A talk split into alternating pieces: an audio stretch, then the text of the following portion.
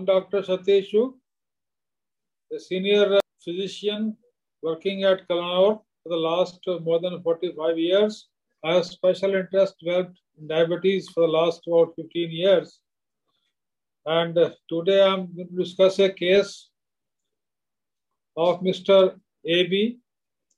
I can call Abdul Bachchan, 50 year old with patient history of type 2 diabetes mellitus since four years. He is having obesity, hypertension, hyperlipidemia, obstructive sleep apnea syndrome. So all this comes under metabolic syndrome. On examination, his basal metabolic index is 32 kilogram per square meter.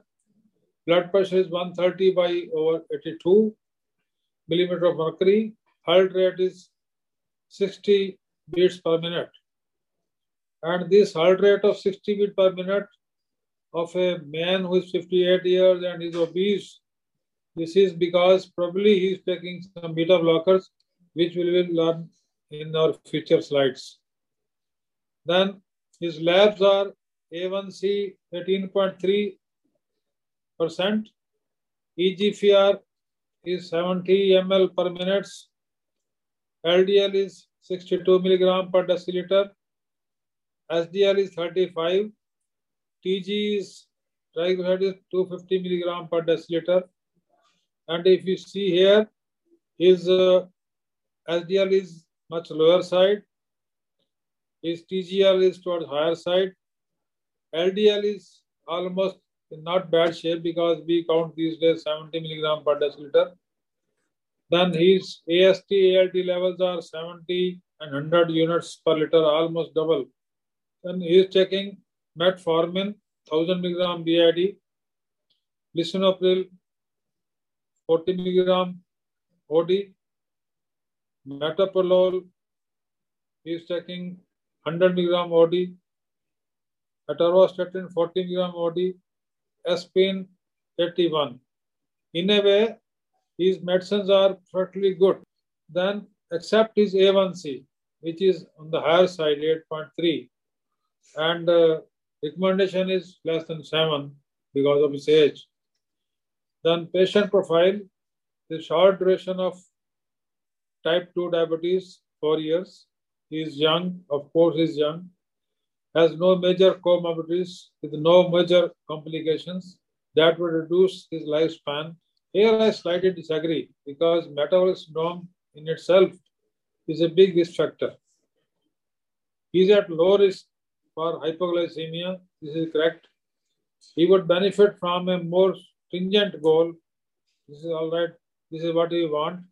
However, he's also obese, hypertensive, hyperlipidemic, with obstructive sleep apnea disorders and is classical case of uh, metabolic syndrome and such patients they are exposed by many other things of uh, this AS, CVD, etc.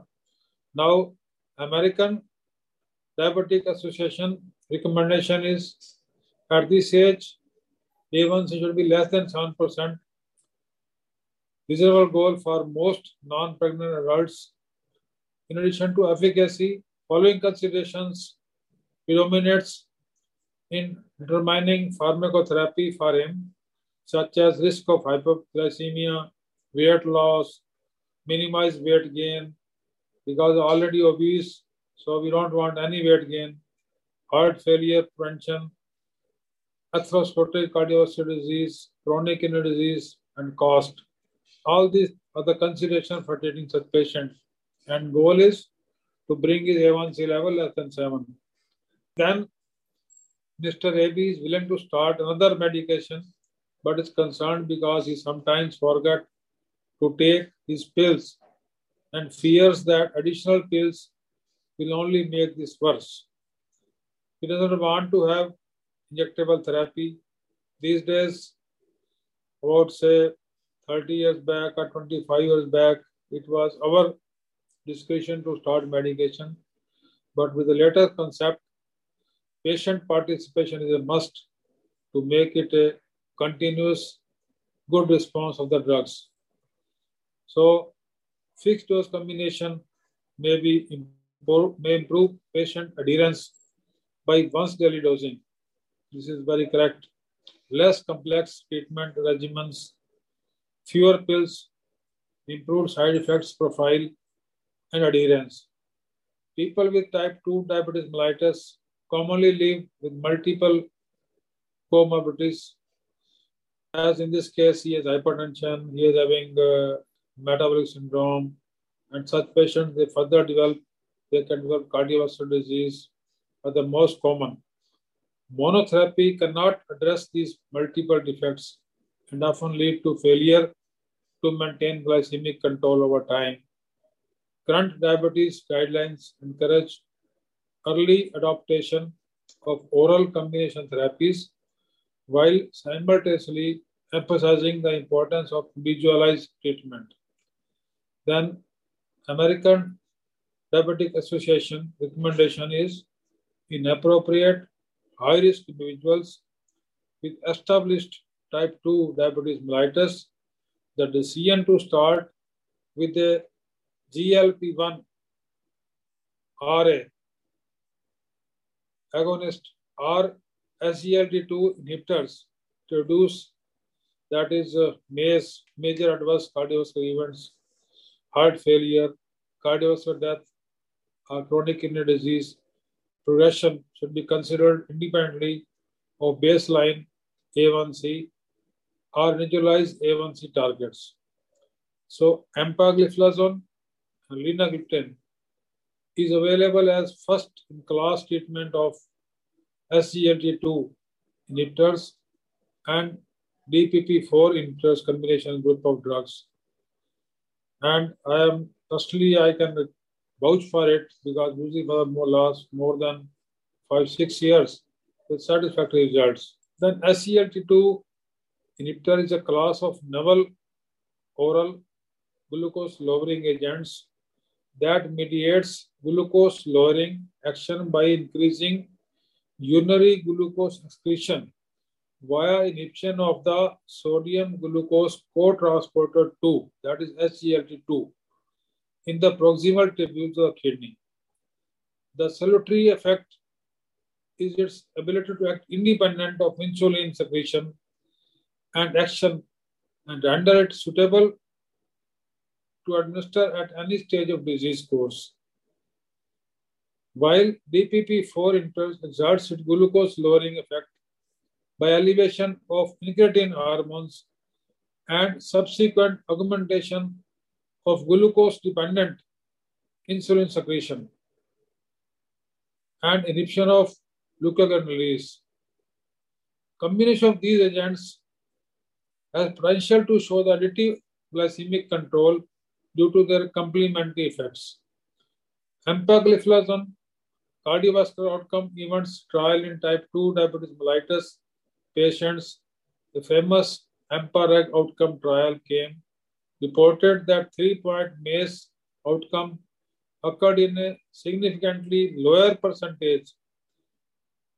That was, uh, it was, HR was 0.86, then confidence was 95.02 and uh, p value was 0.04 in the empagliflozin compared to placebo on top of standard care.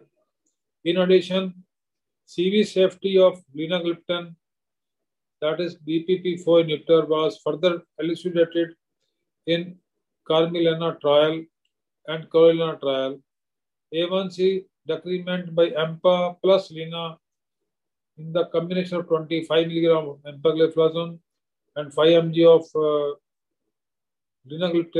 has demonstrated the benefit on glycemic control were maintained at weeks 52 in metformin treated groups and a higher percentage of patients achieving A1C less than 7% were reported for combination.